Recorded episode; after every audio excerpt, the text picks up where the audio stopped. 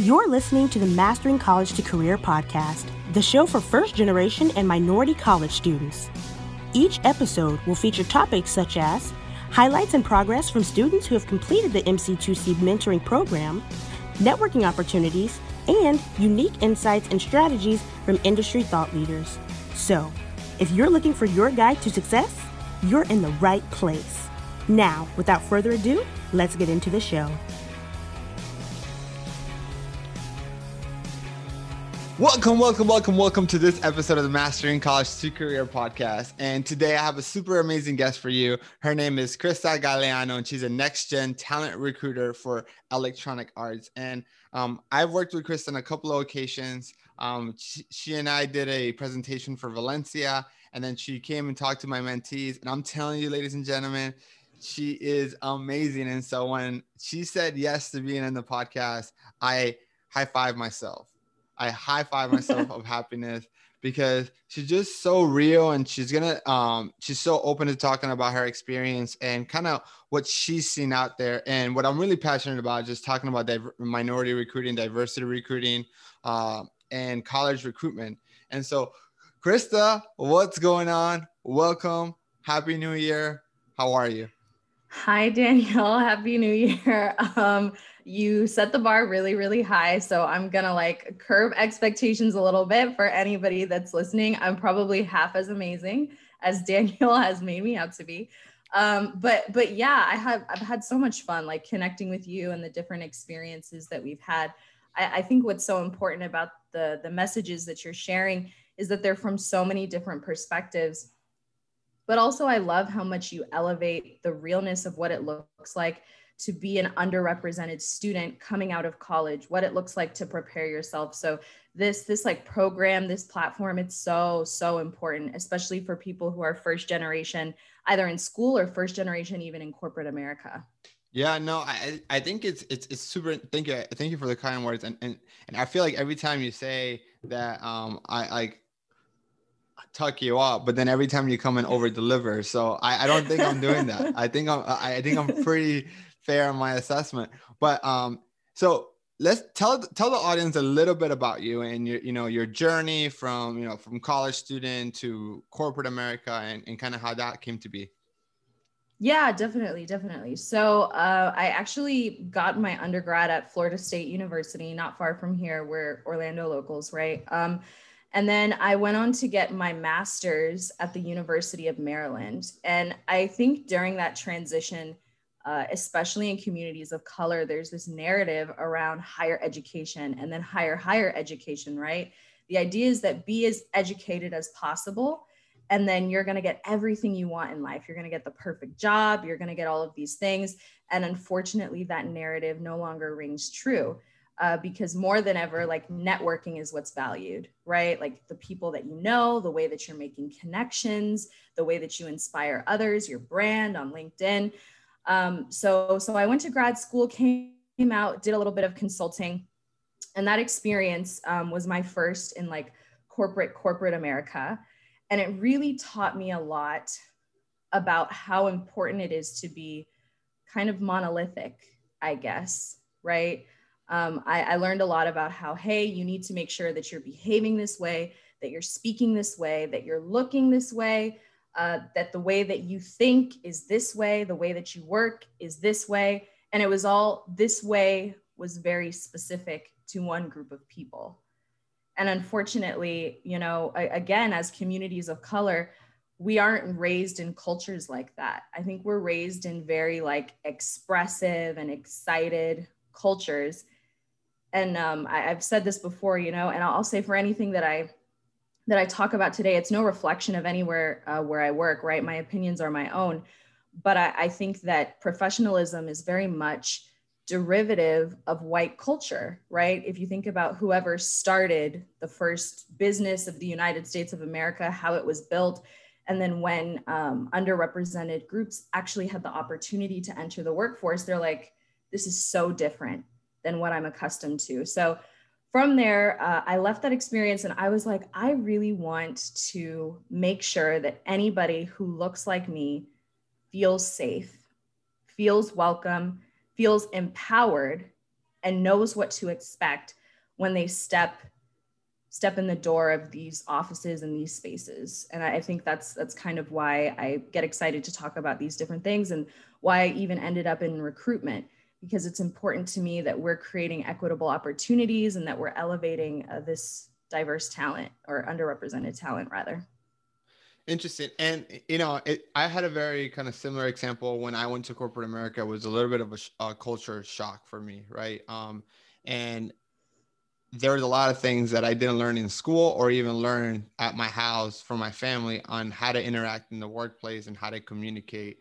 Um, and good thing, you know, I really do think that where I worked for the first six years of my career, which is PepsiCo, was very progressive. At that time, uh, the CEO was a minority woman. She was one of two Fortune 500 CEOs to be women and they were really doing it. At least they were seemed, at least in my opinion, seemed like they were doing a really good job on trying to close the gap, on trying to make sure that their uh, workforce mimicked the population in which the communities that they served.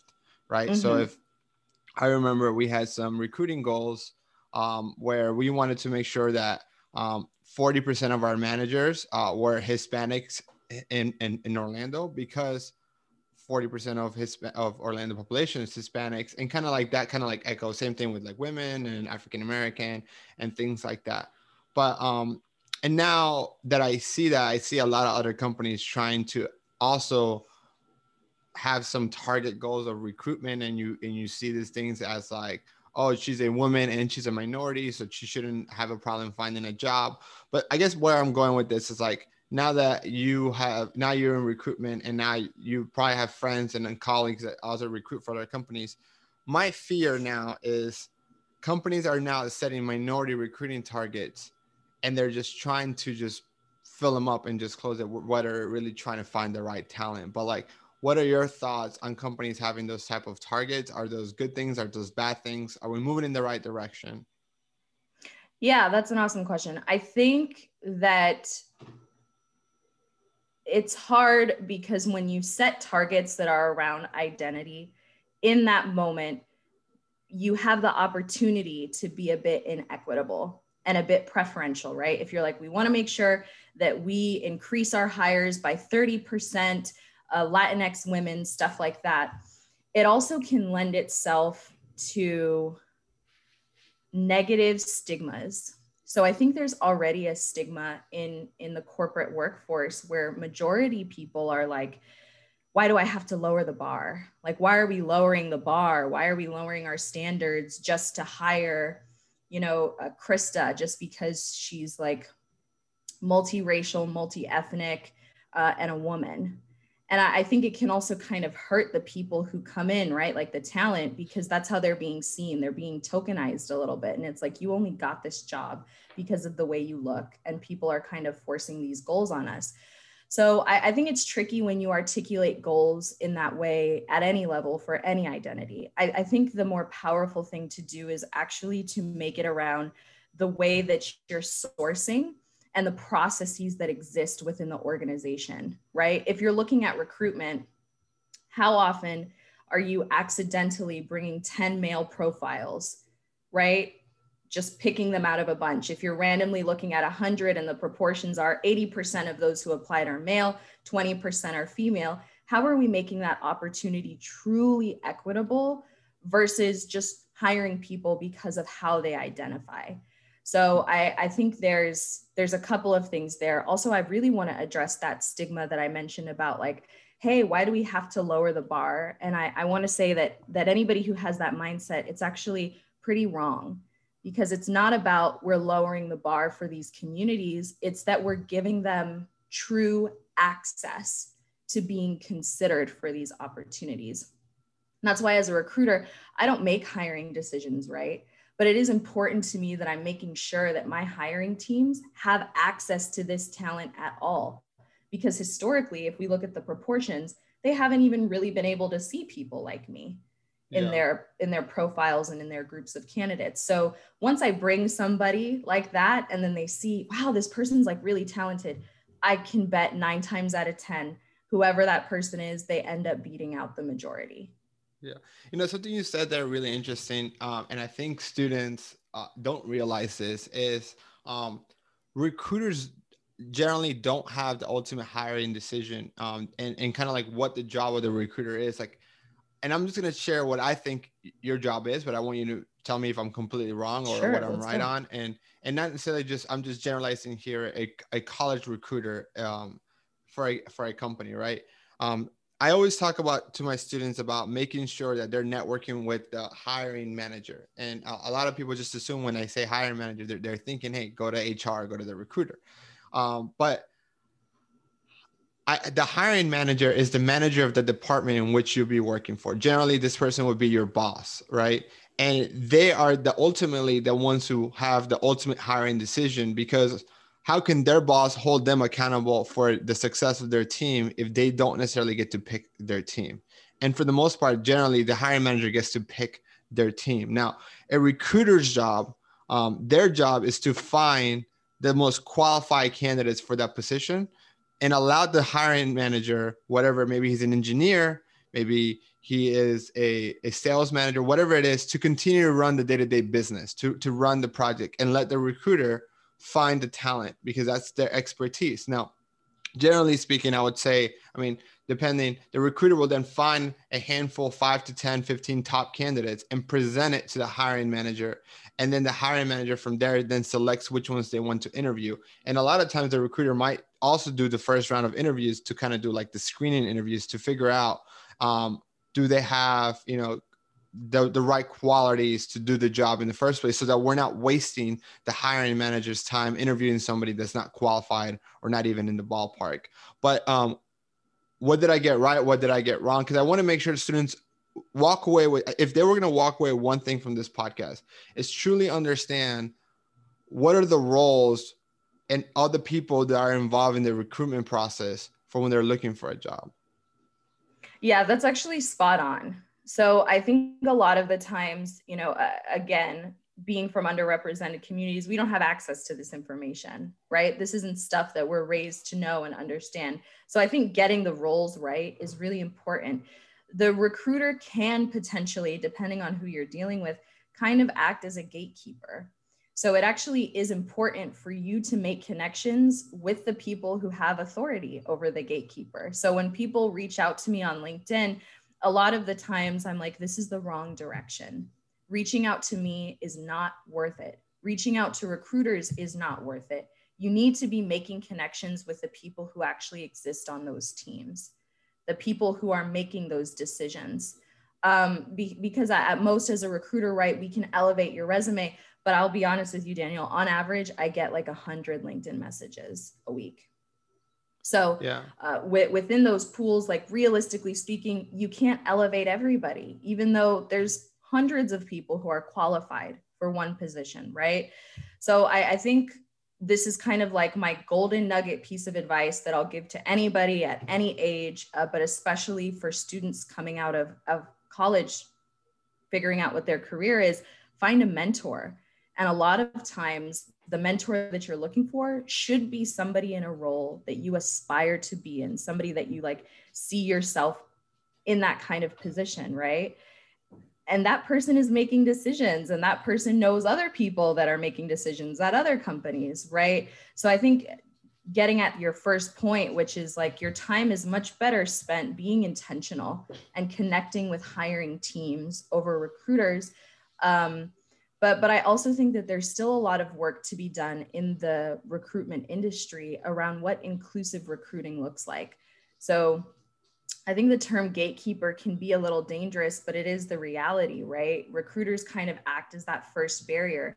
And remember, I said, I don't think it's so much the goal that's important as it is making sure that the processes that's me, I'm a recruiter, I'm a recruitment process, are equitable and right. that they're inclusive, right? So, what are the biases that exist within these people or within these departments and functions that could potentially be restricting underrepresented talent you know does yeah. that make sense no it makes a lot of sense and I, and I think it's important to note like recruiters can say no to your resume and so they can mm-hmm. so you they can actually eliminate your chances of getting it but then ultimately then they pass it on for someone. So they ultimately cannot say yes. They could just move it forward, right? And so I think that is something that if I can give any advice to whether you're one of my current students or just somebody listening to this podcast is understand that most most students when they're reaching out to people on LinkedIn, they're reaching out to the recruiter. And like Krista mentioned, they get hundreds of messages a week. But very, very little people take the time to find out who the decision maker is and reach out to them. And I think the reason, Krista, is because it's not as clear of a search right? So it's not as black and white, just type recruiter, my dream company, and it pops up, right? Like there's a little bit more detective work that goes on to that. And I think that's what's going to help you stand out. Hey, you made it to the middle of the episode. Let's take a break to tune in to how one of the mentees used insight from Daniel and the Mastering College to Career Academy to help them take steps towards their dream job or internship. Hey guys, David here, and I just got the internship of my dreams, and I wouldn't have been able to do it if it wasn't for the help of Daniel and the Mastering College Career Academy. Before the program, I had been looking for an internship for about two years, and I didn't get anywhere. I sent out more than 100 applications, got called back for five interviews, all of which led nowhere. Then I met Daniel, who introduced me to his program, and my progress skyrocketed. Uh, Daniel had has been a recruiter. He's been out there. He knows what works. Um, he knows what recruiters like. And with those tips that he gave to me, I was able to do way better and immediately start putting, you know, his teachings into practice and getting called back for interviews and offers. Um, it was wild. I'd never imagined that it would be as successful as it was. Um, if there's anyone out there that was like me when I was looking for internships and not getting anywhere, I highly, highly, highly recommend. I can't recommend it enough that you become a part of this program. Uh, Daniel, you know, Daniel offers a a money back guarantee if you don't like the program or if you can't get a job, which is insane. You know, like it gives you no reason not to do it. If your life will be better and you'll end up getting making more money because of it anyway, right? So, you know, what are you waiting for? Give it a shot. It'll make your life better, I promise. Uh, thanks again to Daniel and the, the awesome program that he made. I owe my life and my future to him. This student's testimony is just one of thousands who have landed a position in their dream career. So if you're interested in joining the Academy alongside these successful mentees, schedule a strategy call with Daniel today at www.masteringcollegetocareer.com forward slash strategy call. And now let's get back to the episode. Now, I know you were mentioning about uh, something you mentioned really triggered me too. I don't know if last year, if you, I, I'm sure you probably heard of this, like the CEO of Wells Fargo talking about that the reason why they don't have enough black talent is because there wasn't enough like or they, they don't recruit enough black talent is because they don't have I'm maybe quoting it wrong, but uh, is because there isn't enough good talent out there or something like that. Um, he apologized. Um, and I think it's just where are you recruiting? I, I where where is it that you're recruiting? So what advice do you have? Because I think I've noticed is that visibility becomes more important than ability in terms of getting to the first job, like getting to those first rounds of jobs. Like if you're a minority student, first generation student, you don't have guidance, you don't have family connections, um, you want to work for a company, how do you make it easier to be recruited into these companies? How do you find visibility among these hundreds of people that are wanting to get jobs at major companies? Yeah, I think so. First of all, when you were mentioning, I, I totally know what what story you're talking about. Incredible eye roll, right? Because we actually we hear that at a lot of our companies, right? It's that oh, there's just not enough talent that looks like this um, in order for us to be recruiting from. But but the reality is, much of what you said is that they just don't have the resources to understand what it looks like to be as visible if you think about it, you know, when I mentioned, oh, professionalism is derivative of white culture, this is a history, right? Think about the groups that have been in corporate America the longest. So they have the strongest networks, they have the strongest resources, they have easiest access to the culture and to understand what it looks like to be quote unquote successful in those spaces. So I, I, think much like what I said earlier about like, oh, I, I went, I got this higher, higher education, and then I realized it is more about visibility and it is less about ability. Um, I, I think a lot of the times people are often chosen on their potential. And unfortunately, that's not a luxury or a privilege that a lot of underrepresented talent has, right? We kind of either have to be um, super qualified or overqualified in order to be considered for these roles and for people to take us seriously. So um, I, I think to kind of answer your question, a big part of it is just making sure that you're being intentional. And it's tough to make that decision so early on, but really dig your heels in, understand what you're passionate about, understand the direction that you want to take, even if it's not, hey, I know that I want to be an HR professional for the rest of my life. Understand what gets you excited and what you're amazing at, because from there, you get to be more intentional about the network that you build. A lot of the times when people think about networking, they think, oh, it's knowing as many people as possible. I swear to you, it's not if you know one amazing person who is super interconnected with you, who's a sponsor, who's a champion for you, that'll be good enough sometimes. Um, and a lot of people are like, oh, well, how do I even find a mentor? You know, I was in a place when I first moved back to Orlando, it was really hard for me to find an opportunity that I, I was excited about here. And it's just because um, of the, the landscape, right? We didn't have as many opportunities for like culture discussions and change management, things like that. So I actually sent out a message to like 15 different professionals who had roles that I aspired to have, right? I'm like, these are people that I look up to. I want to be her, send her a message. That was just basically like, I'm so hungry. I have so much talent. I'm really eager to grow. I just need a little bit of sunlight and water. Will you help me?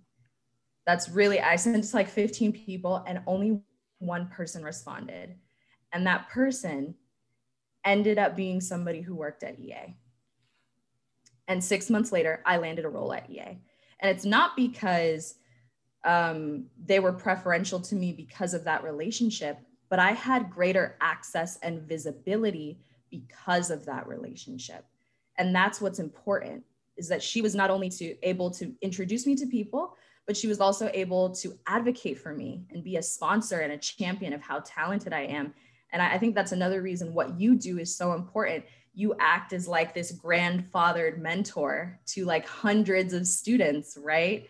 Um, but it's also important that students are finding those intimate one-on-one connections with people who are excited to grow them. Does that answer your question? Sorry, that was no. It does. It does. and, and I just want to add some things like help students that are listening because I think the power of relationships and mentoring, I think quality over quantity is so so important. And I see so many mistakes of students just understand like you, you get you get told you're always told like especially in college like networking is important but then no one teaches you how to network right and so it's like great networking is important so how, what do you what do you do to network or like just talk to people so then people go on linkedin and they just start adding everybody and then they start the relationship wrong. And so just this is definitely not a networking episode, but just wanted to just give you guys some advice that just has worked really well.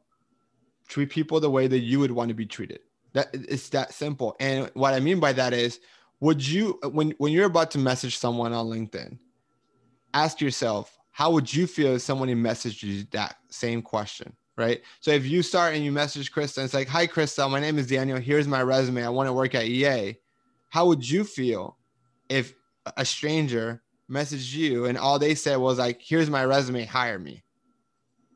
Right? You wouldn't necessarily be, you would probably ignore it or be like, okay, thank you, and do nothing with it. Right? Like, so treat people how you would want to be treated. So instead, start the conversation, go on Krista's profile, and I'm, I'm using Chris as an example, right?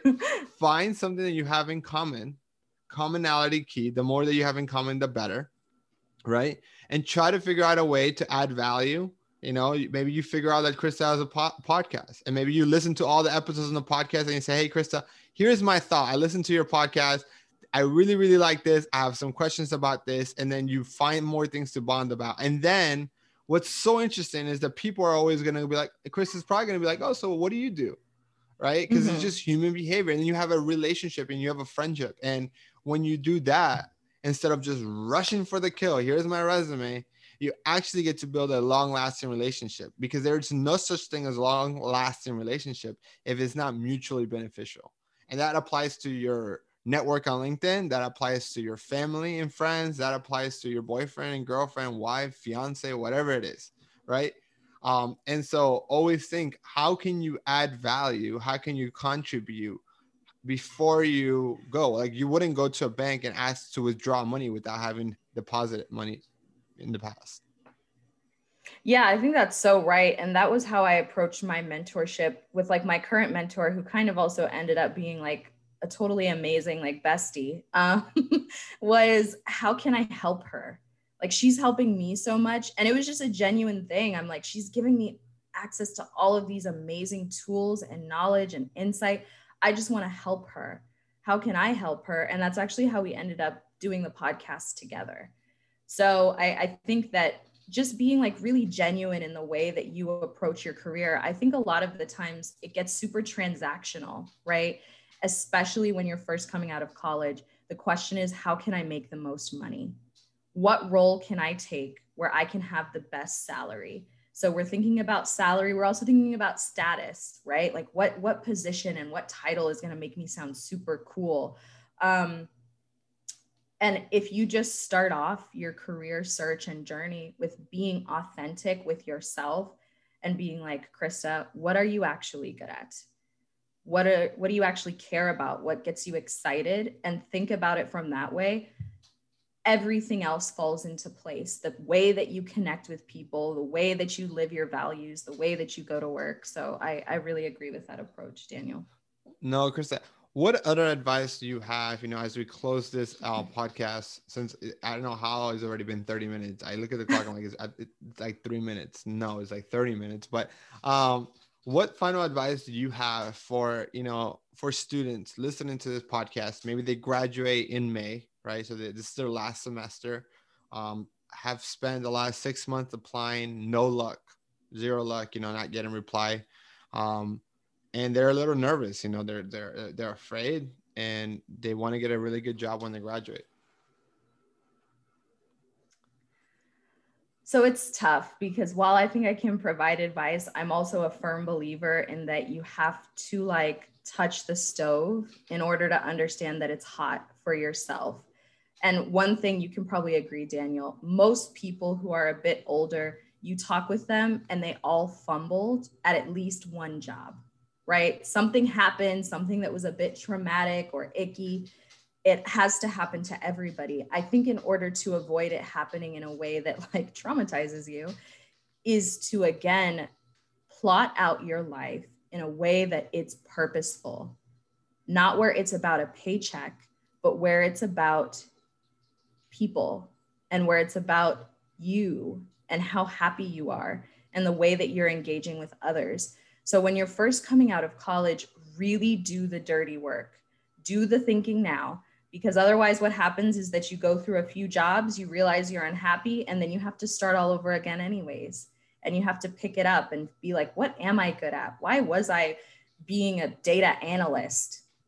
I'm not even passionate about that. I just thought it'd make me a lot of money and I I was okay at it. So I thought, and it's just not the way to live. So I, I think, again, coming out of college, it's hard, right? Because you're raised, you get the degree, then you get a good job, and then everything else falls into place. And it's just not the reality of how it works. So stop thinking of life as a ladder.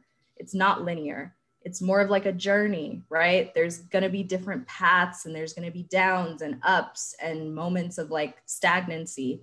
Um, so I think it's my best best advice is just about mindset and then also finding a mentor who can help empower you in whatever field you're passionate about and who can really give you that insight to help you prep your resume, get excited about interviews, connect with the right people at other companies.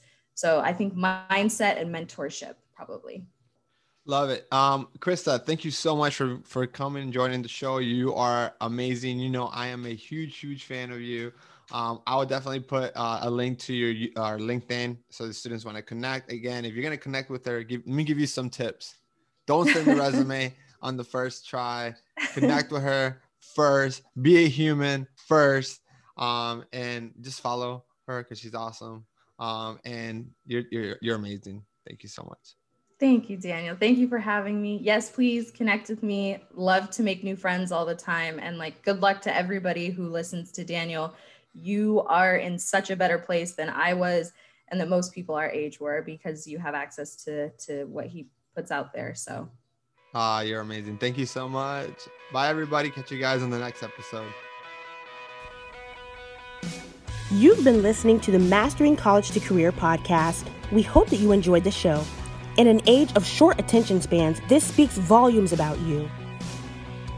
To ensure you never miss an episode, please subscribe to the show in your favorite podcast player. If you use Apple Podcasts, we'd love for you to give us a quick rating for the show. Just tap the number of stars that you think that the podcast deserves. Until next time, catch you guys on the next episode.